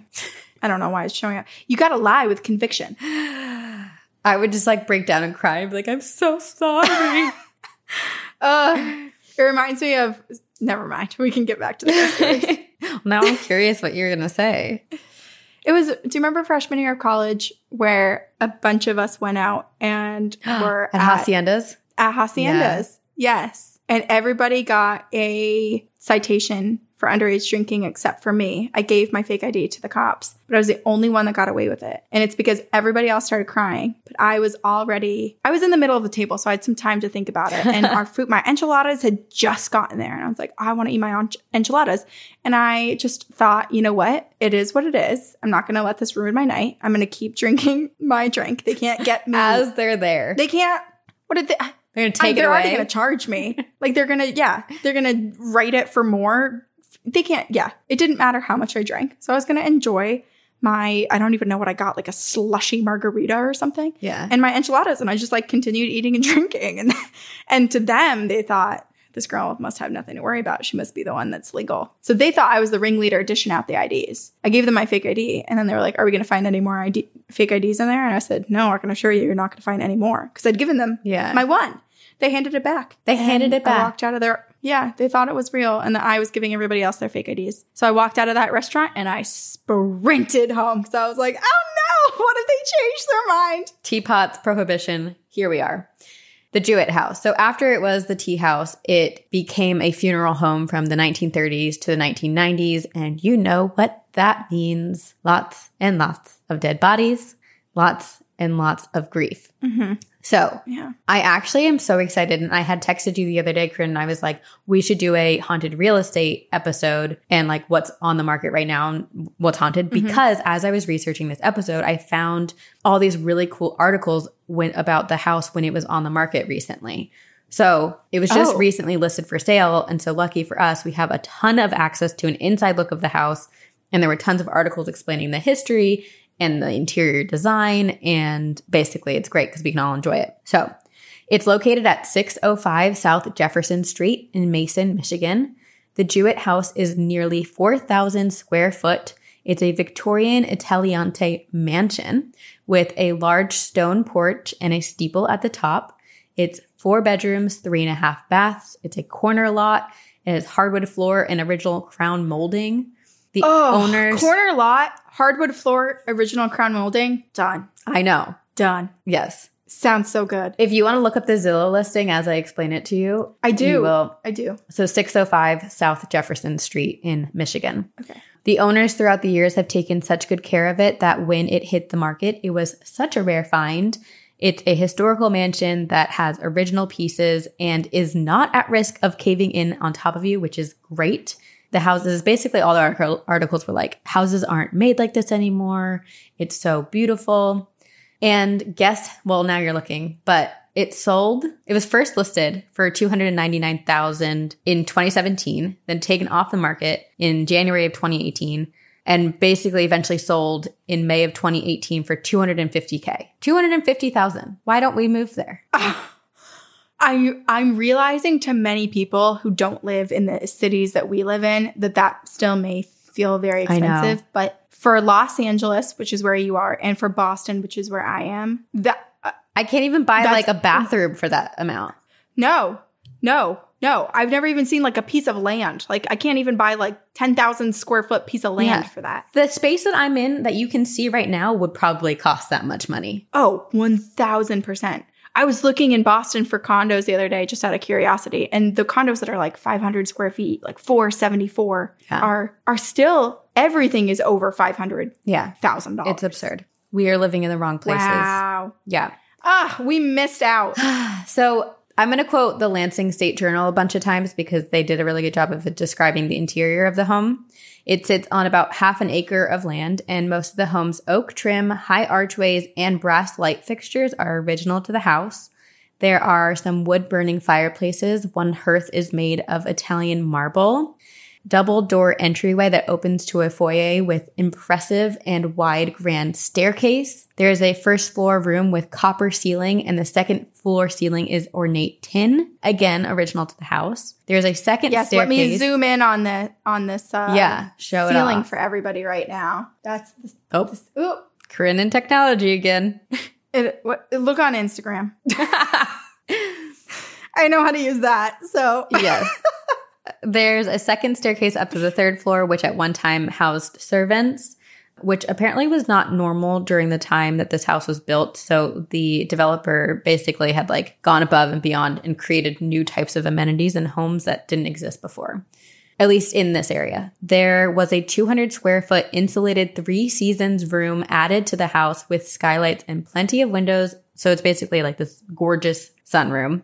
There's a four-car garage. Mm-hmm. The entire house has so many windows, meaning it has tons of natural light and is very bright and airy. And Corinne, despite it being haunted so nice. And the fact that it's no longer on the market, it has central air and a heating system, and it's, it, I mean, it's beautiful. So you guys can look it up on Zillow. As I said, six fifty South Jefferson Street in Mason, Michigan.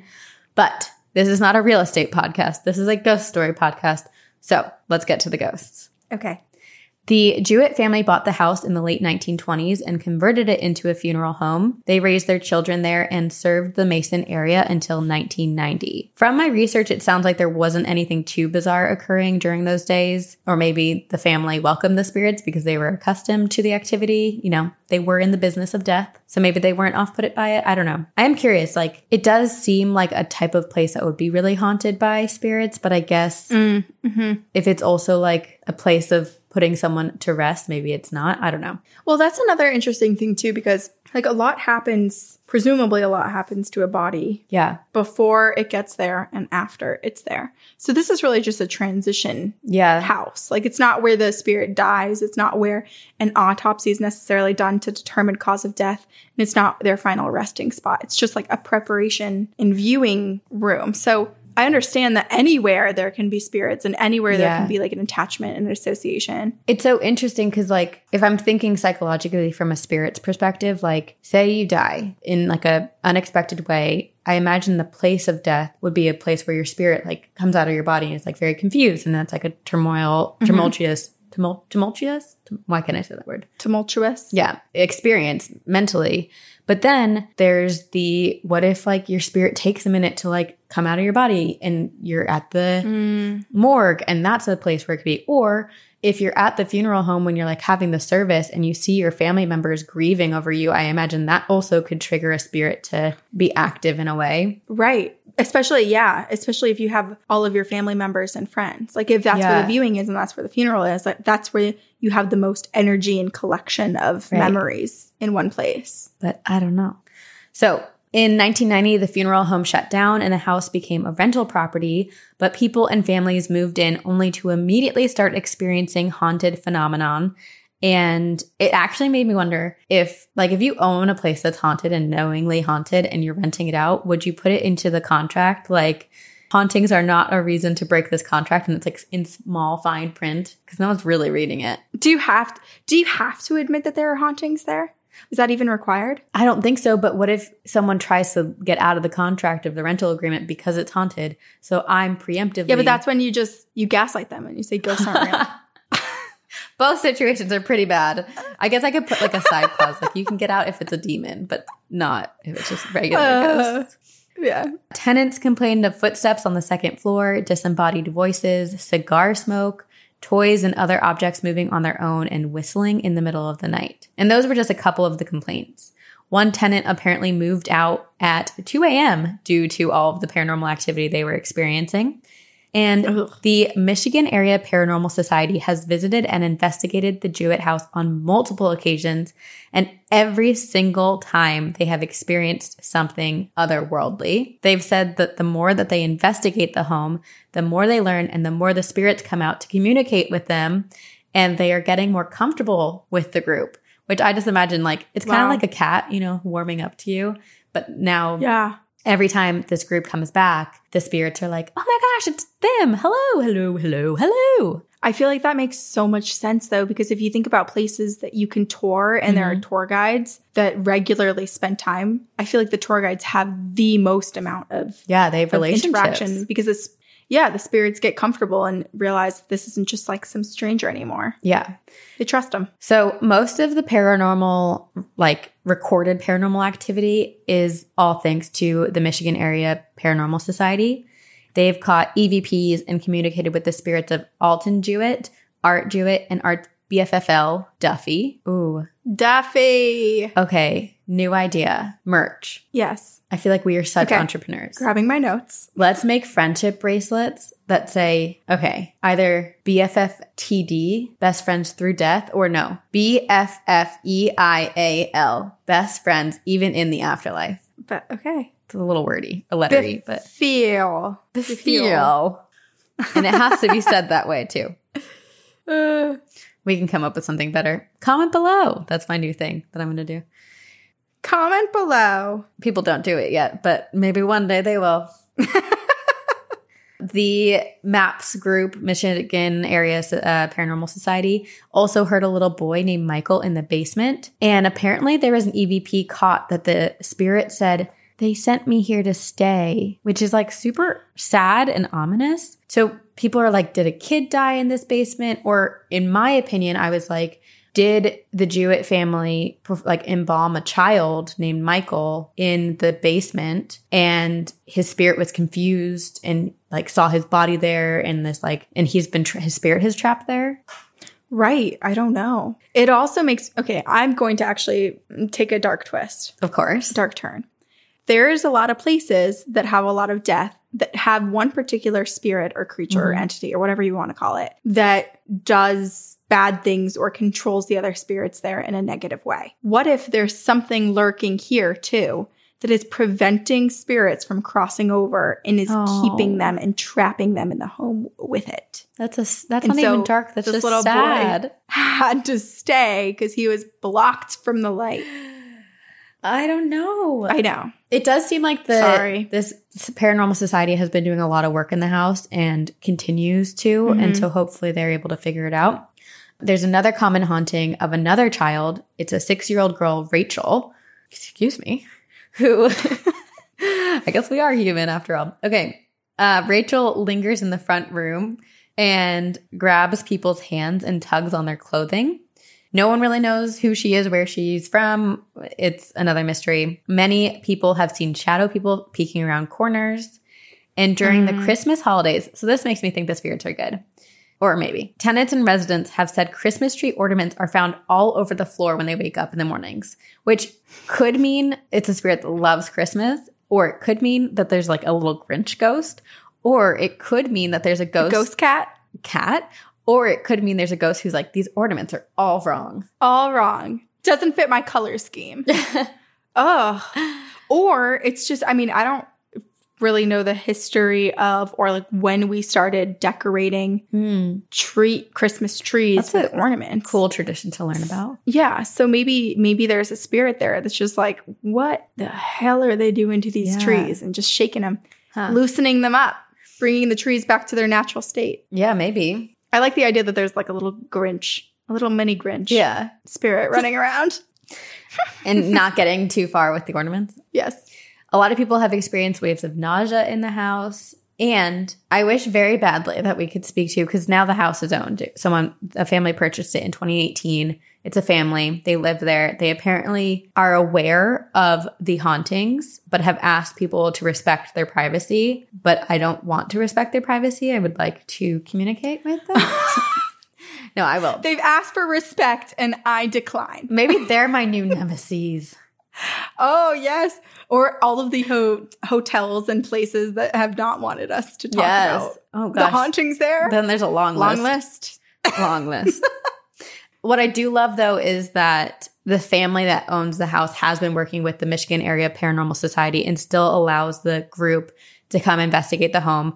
They have had experiences themselves, so I think they're working together with the Paranormal Society to try to understand the spirits. But they still live there. They have not listed it. Mm. So it does seem like they are okay with the spirits or the spirits aren't evil that we know of. Okay. Well, that's good. That's positive. Yeah. So generally, there's just a lot of – I mean, it sounds like the only Grinchy thing to happen is the Christmas ornament removal. Yeah. But otherwise, it's just – some children, some like tugging of the clothes. And then the family members Just, who owned the funeral home. Right. Yeah. Like it's paranormally active, but there's nothing menacing happening. Yeah, I agree. Which is the best Which, type of haunting. Yes. If you're open to it and feel comfortable around the spirits, then then totally. But I can also imagine just generally being like, I don't want to be touched when I don't expect to be. I don't want to I feel that way be around this in normal life about humans. So I imagine true a ghost touching me would be like, please, why?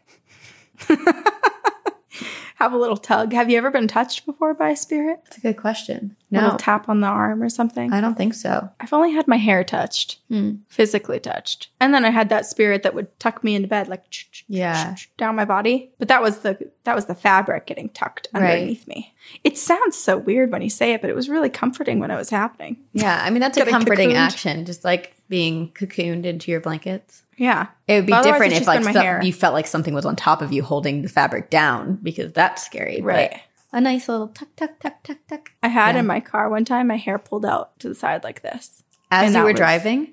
That was scary because it was like middle of the day and I was driving and it was like, tee, tee, tee. And I was like, ah, stop touching me. Wow. Oh, that was scary. Because you're trapped. What are you going to do? You're and like you're driving. You're operating a, a vehicle. sixty miles an hour. Yeah. Yeah. Right. You can't just freak out. It's dangerous. That's very dangerous. Go. So respect the driver's safety. Please. Please. Please. Please. Wow. Okay. So, you know, for a topic that could have been that, that made me think a lot of dark entities, we both found places that have pretty heartwarming past yeah. or or just like kind spirits within. Yeah. I mean, I think that's the misconception, right? That maybe comes along with the death business of, oh, must be negative or must like create negative spirits. But if you think about it, they're in the business of like servicing the spirit and the, the human mm-hmm. form that they had and You're right. allowing their, like if they're putting the human body to rest, it's then insinuating that they're allowing the spirit to move forward into like the new reality of whatever it is. So there is, it is a very positive yeah. spin of life. It's c- customer service for ghosts.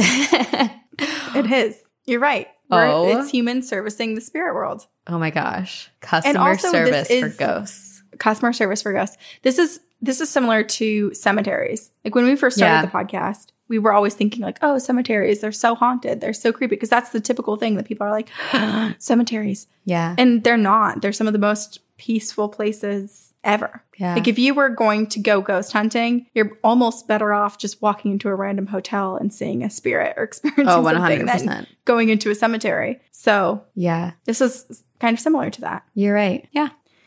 Well, so maybe it's, oh, the only funeral home that I can know of that's not. Okay, what was the, there's like that, um, there's a horror movie made about it. Is it the one in Connecticut? Was the house of oh, haunting in the con- the Conjuring, the Perrin house where the Perrin family was? Wasn't that at one time? I thought it was the haunting of Connecticut. That house used to be a funeral home. Mm, it's one that I'm you getting covered. All mixed up now. I did do the haunting of Connecticut house, but it's making me... I'm very confused. There's no chance I remember any of the details. Anything I say Let's right see. now is going to be a partial truth. Um, was it? Uh, see, this is going to take too long for me to figure out. The Snedeker house, whatever. Oh, the Snedeker house. Yes, yes, yes, yes. You're right. You're right. That sounds totally right. Yeah. It was a... For- Connecticut? I'm proud of my brain. You go, brain. You have both of the brain yeah. cells today. It was a the former one. funeral home where morticians regularly practiced, oh gosh, necromancy. Oh, I don't remember that from the well, story. I don't remember Maybe that either. I omitted that, that part. That's, well, I mean, it's Wikipedia. How much can we trust it? I don't know. Whoa. Okay. But I was right. I trust Wikipedia Proud of fully. myself. Yes. Good job. Good job, brain. I even remembered where it was.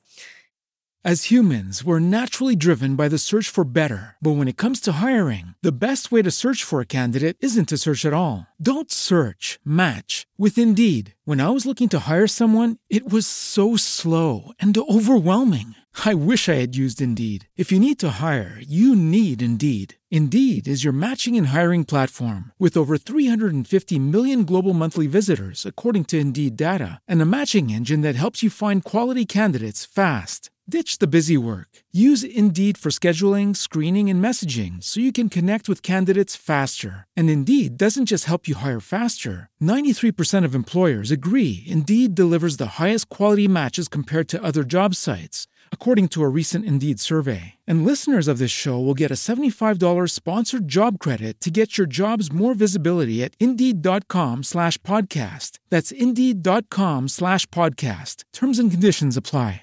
Listener stories. Listener stories. Man, it's just amazing to see how many experiences people have within all of these themes and categories mm-hmm. that we choose to cover. It's like you put in the, the search terms in the inbox, I'm like, funeral home. And I'm like, oh, whoa. So many. It's shocking. There's people are experiencing things for sure. Yes. Yes. It is shocking. Alrighty. So I picked a listener story from Jessica. Hi from Texas. Just started listening to you guys and I love, love, love the podcast. So my name is Jessica and here are two of my encounters. When I was younger, my mom was an amazing single mom. While she was pregnant with me, she did hair and makeup at a funeral home to try to make ends meet. One day, while at the water fountain, she felt as if someone was standing directly behind her, but nobody was there. She brushed it, brushed it off as nothing and went on with her day. That night, she dreamed that she was at work walking down a long hall. This was the long hall with the rooms where they worked on the bodies, no less. And around the corner, a woman was floating, wearing a long emerald green ball gown with the most beautiful long red curly hair. Oh. My mom went to work the next day and told her coworkers about the dream. One woman said to her, "Oh, that's Nadine, the office ghost. She does that with all of the new people here. How fun." My mom worked there for a while, and I guess she got used to all of the things that would happen, mainly when kids were brought in. Oh, oh, that's sad. She heard screaming with no one there but her and another person in the office. Someone once saw a glowing golden ring floating over a young boy that had passed. Footsteps have been heard and much more. Whoa. What's a little strange now is that I've been told that when I was fourteen years old that I had some sort of gift. I'm now twenty-eight, and recently I had two dreams of this funeral home. I told my mom had she ever been there? Hallway. I don't know. Okay. Curious. We need, yeah. Jessica, please follow up with us and let us know.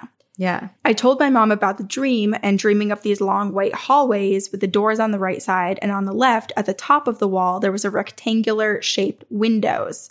Then my other dream that I had about this place, I was standing in the courtyard. The building itself was sort of a U shape with a chapel on the left and the offices in front of me and off to the left. I remember looking into these very large arched windows with almost a brown tint to them, and a woman was at the top of one of the windows in a green dress staring back at me. The same woman? The same woman. In the dream, I squeezed my eyes as sh- tight as I possibly could, and after I opened them, she was still there staring at me, and then I woke up. Oh. My mom stared at me with shock, saying the last time I was there, I was maybe two. Oh, here's our answer. I shouldn't be able to remember any about anything about what this place looked like, but I vividly dreamed it. I wonder if it's Nadine sending me a sign of some sort. And then she wrote another story, because I'm super odd. When I was a baby, I lived in an apartment complex called Sugar Hill Apartments. This complex was interesting to say the least. My mom could come home, just my mom and a baby, and find either my diapers knocked all around the ground or pictures that she'd hung up, now crooked and no longer on the wall sometimes. She once had a picture of me in front of our fireplace for a Christmas picture, and when it developed, it looked like I was sitting in a puddle of blood.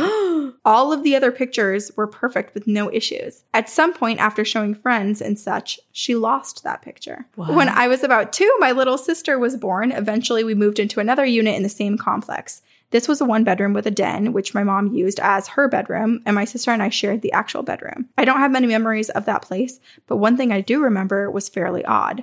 One day, while me and my little sister were playing in the living room, my mom came out of her room, the den, from her nap and told us that we were being way too loud. She then proceeded to clean up our mess, toys, and stuff all over the place.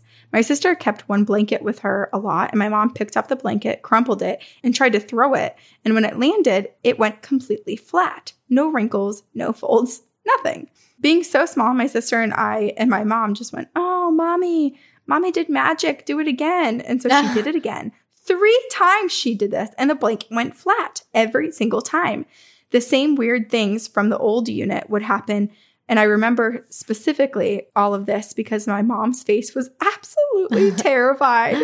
We moved out to our first house not long after. Hope you enjoyed these. Bye, Jessica. Okay, well, Jessica clearly is like spiritually in tune.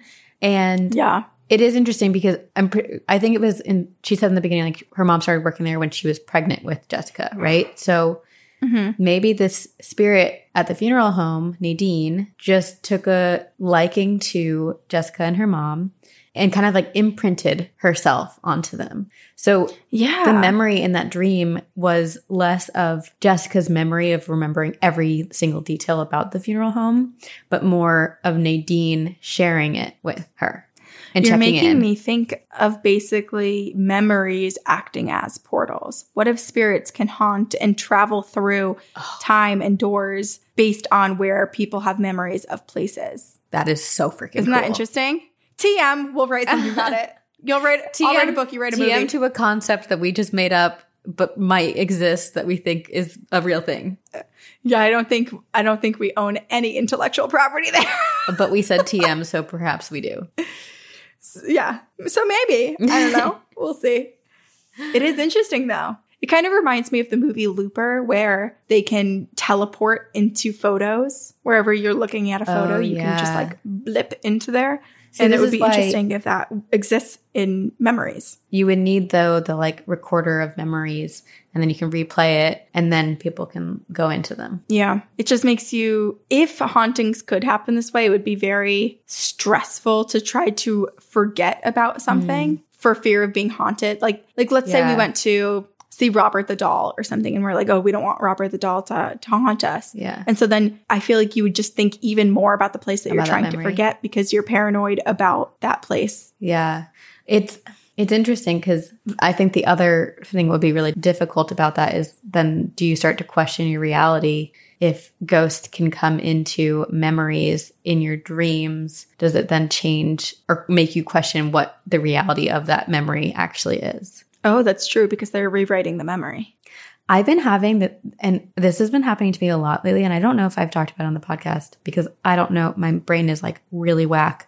I've been having a really hard time distinguishing between reality and dreams. Mm-hmm. Like, it's because of CERN. You're probably living two different lives. Maybe. Every single time. Ooh. I'm having like a, there was a in my mind it was a memory, and Nick and I were at dinner with the with two of our friends, and Nick turned to me and asked a question, and we like had a conversation about something with our friends that then in my normal life I was thinking about it, and I was like, did that actually happen? And so I asked Nick, and he goes, that never happened. And I was like, but it feels so real. Yeah, I know exactly what you're talking and I about. Don't. And it makes no sense why you would dream it too, because it's like, why would I dream this? This is like yeah. such a normal, basic, sort of mundane dream. Yeah, and that's only one like example. You're just having regular like conversations. That's happening to me all the time. Uh, yes, I totally get where you're coming from, because that happens to me often too. And it's really hard to distinguish between what has been said and what hasn't. Because sometimes you're you tell someone something that you actually need to tell them. And you like, yeah. they acknowledge it. And then in apparently like this normal waking life, it didn't happen. You're,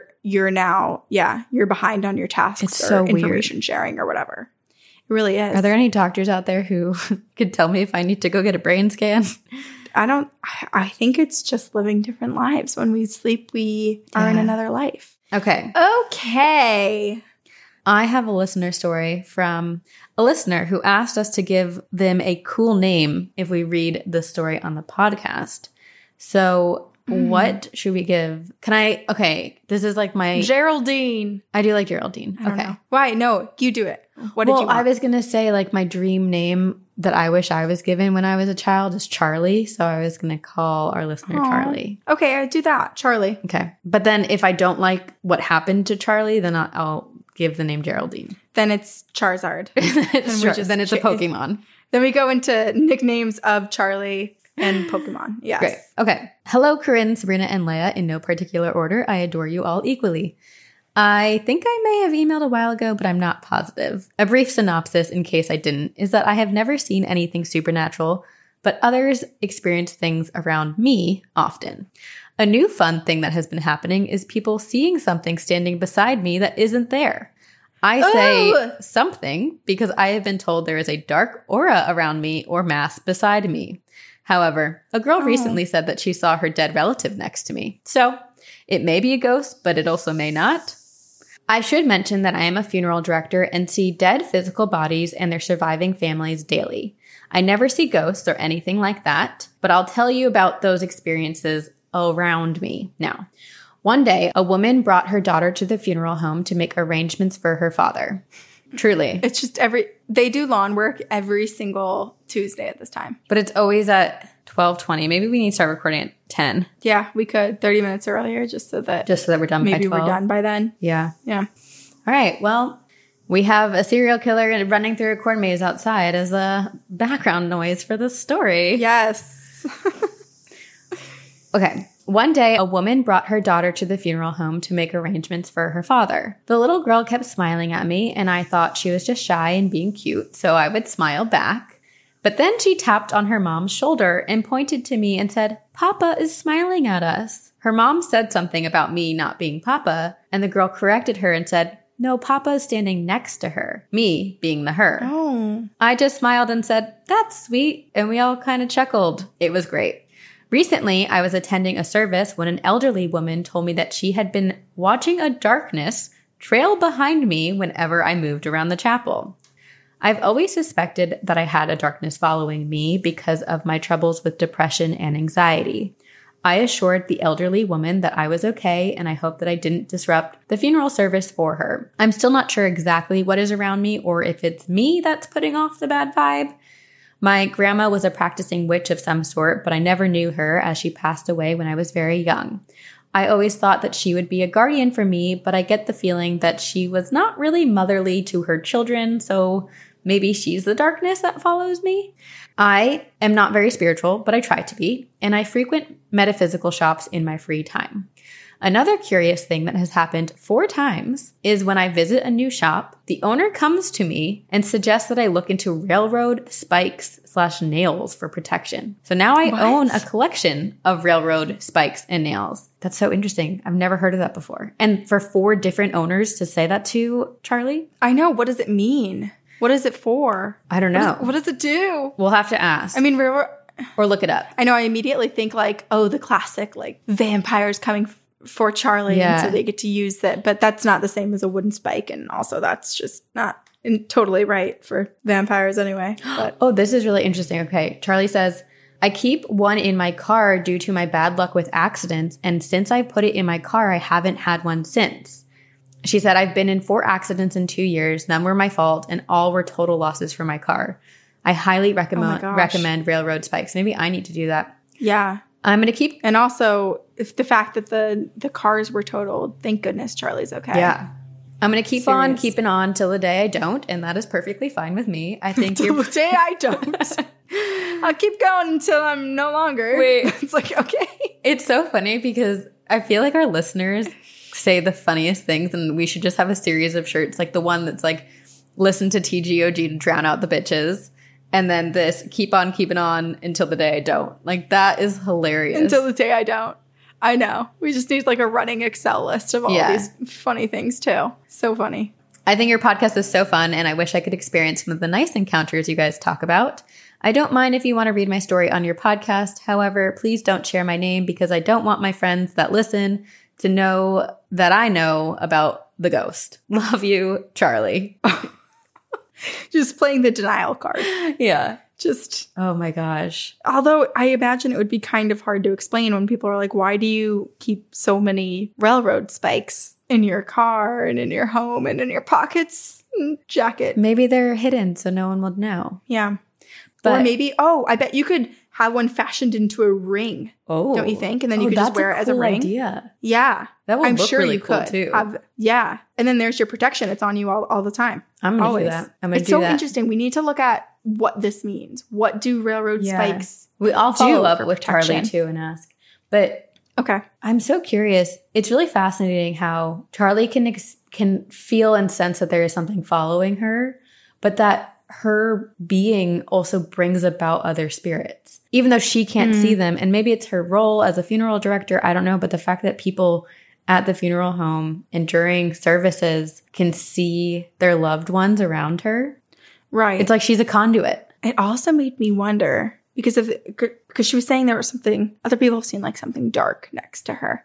I know. And not saying that that dark equals evil in this scenario, but I'm almost wondering if it's more of like a, what if there's some sort of creature or spirit that we don't understand what it is, but it's it's there to like help people and heal people, basically like an angel where it like appears dark and scary, but it shows people the reflection of what they need to see, which at the time is, and where she works for a lot of people is their past loved one. Yeah, I don't know. It's like a reflection pool of a spirit so to help it's a others heal. What if it's a portal that spirits can come? She, uh, she is a walking portal. Yes, apparently. Ooh, I want to I want to meet Charlie. I want to see what I see. Yeah, what do, what do you see when you're with Charlie? Yes. Whoa. And it also sounds like a lot of people that might not ordinarily see spirits experience stuff when around Charlie. In Charlie's presence. Yeah. Mm-hmm. Well, maybe we'll get lucky enough to meet Charlie one day. And yeah. And keep on until we don't. Until we don't. With Charlie. All of us together. We will keep on keeping oh, on man. until we don't. Until we don't. And um, until you don't, please send us your ghost stories, your encounters with the otherworldly, the supernatural, the aliens, the cryptids, whatever it may be. Email them to us at two girls one ghost podcast at gmail dot com. And also come join us live on Spotify Live every Tuesday for Campfire Stories at five p.m. Pacific, eight p.m. Eastern. And you can share your stories mm-hmm. verbally with us and chat with all the cool ghosty pals, the phantoms, on Spotify Live. Exactly. We also have uh, social media. So you can follow us on all the social media platforms. There's Facebook group. There's Discord. We have YouTube, TikTok, Instagram, all that jazz. Rate and review on iTunes. Uh, shop our merch. Do the things. All the things. Join the pyramid scheme. Get lost in the triangle, baby. Get lost. Yeah, yeah. What did we? There was like one tentacle-y one we liked. I don't remember. This feels like a cow udder. I want to like grab your finger and milk it.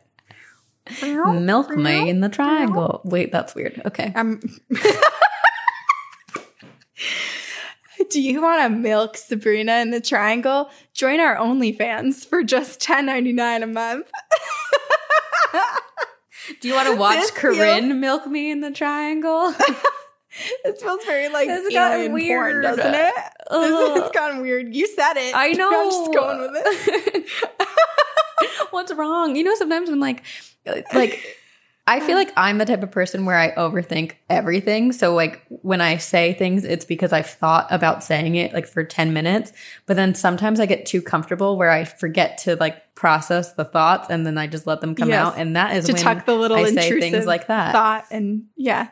No, but that's, I like that. That was good. I liked it. And if anyone stayed till the end, they get that little golden nugget. All right. Well, oh, thank you to. We hope to see you on this side. Oh, Aiden Manning, Eric Foster, and the entire team at Upper Digital for dealing with us. Thank you. And editing this podcast. Thanks. Thank you. Thank you. Uh, and we hope to see you on this side, but if we don't, we will see you, see you on, on the other, other side. side. Very spooky. As humans, we're naturally driven by the search for better. But when it comes to hiring, the best way to search for a candidate isn't to search at all. Don't search, match with Indeed. When I was looking to hire someone, it was so slow and overwhelming. I wish I had used Indeed. If you need to hire, you need Indeed. Indeed is your matching and hiring platform, with over three hundred fifty million global monthly visitors according to Indeed data, and a matching engine that helps you find quality candidates fast. Ditch the busy work. Use Indeed for scheduling, screening, and messaging so you can connect with candidates faster. And Indeed doesn't just help you hire faster. ninety-three percent of employers agree Indeed delivers the highest quality matches compared to other job sites, according to a recent Indeed survey. And listeners of this show will get a seventy-five dollars sponsored job credit to get your jobs more visibility at Indeed.com slash podcast. That's Indeed.com slash podcast. Terms and conditions apply.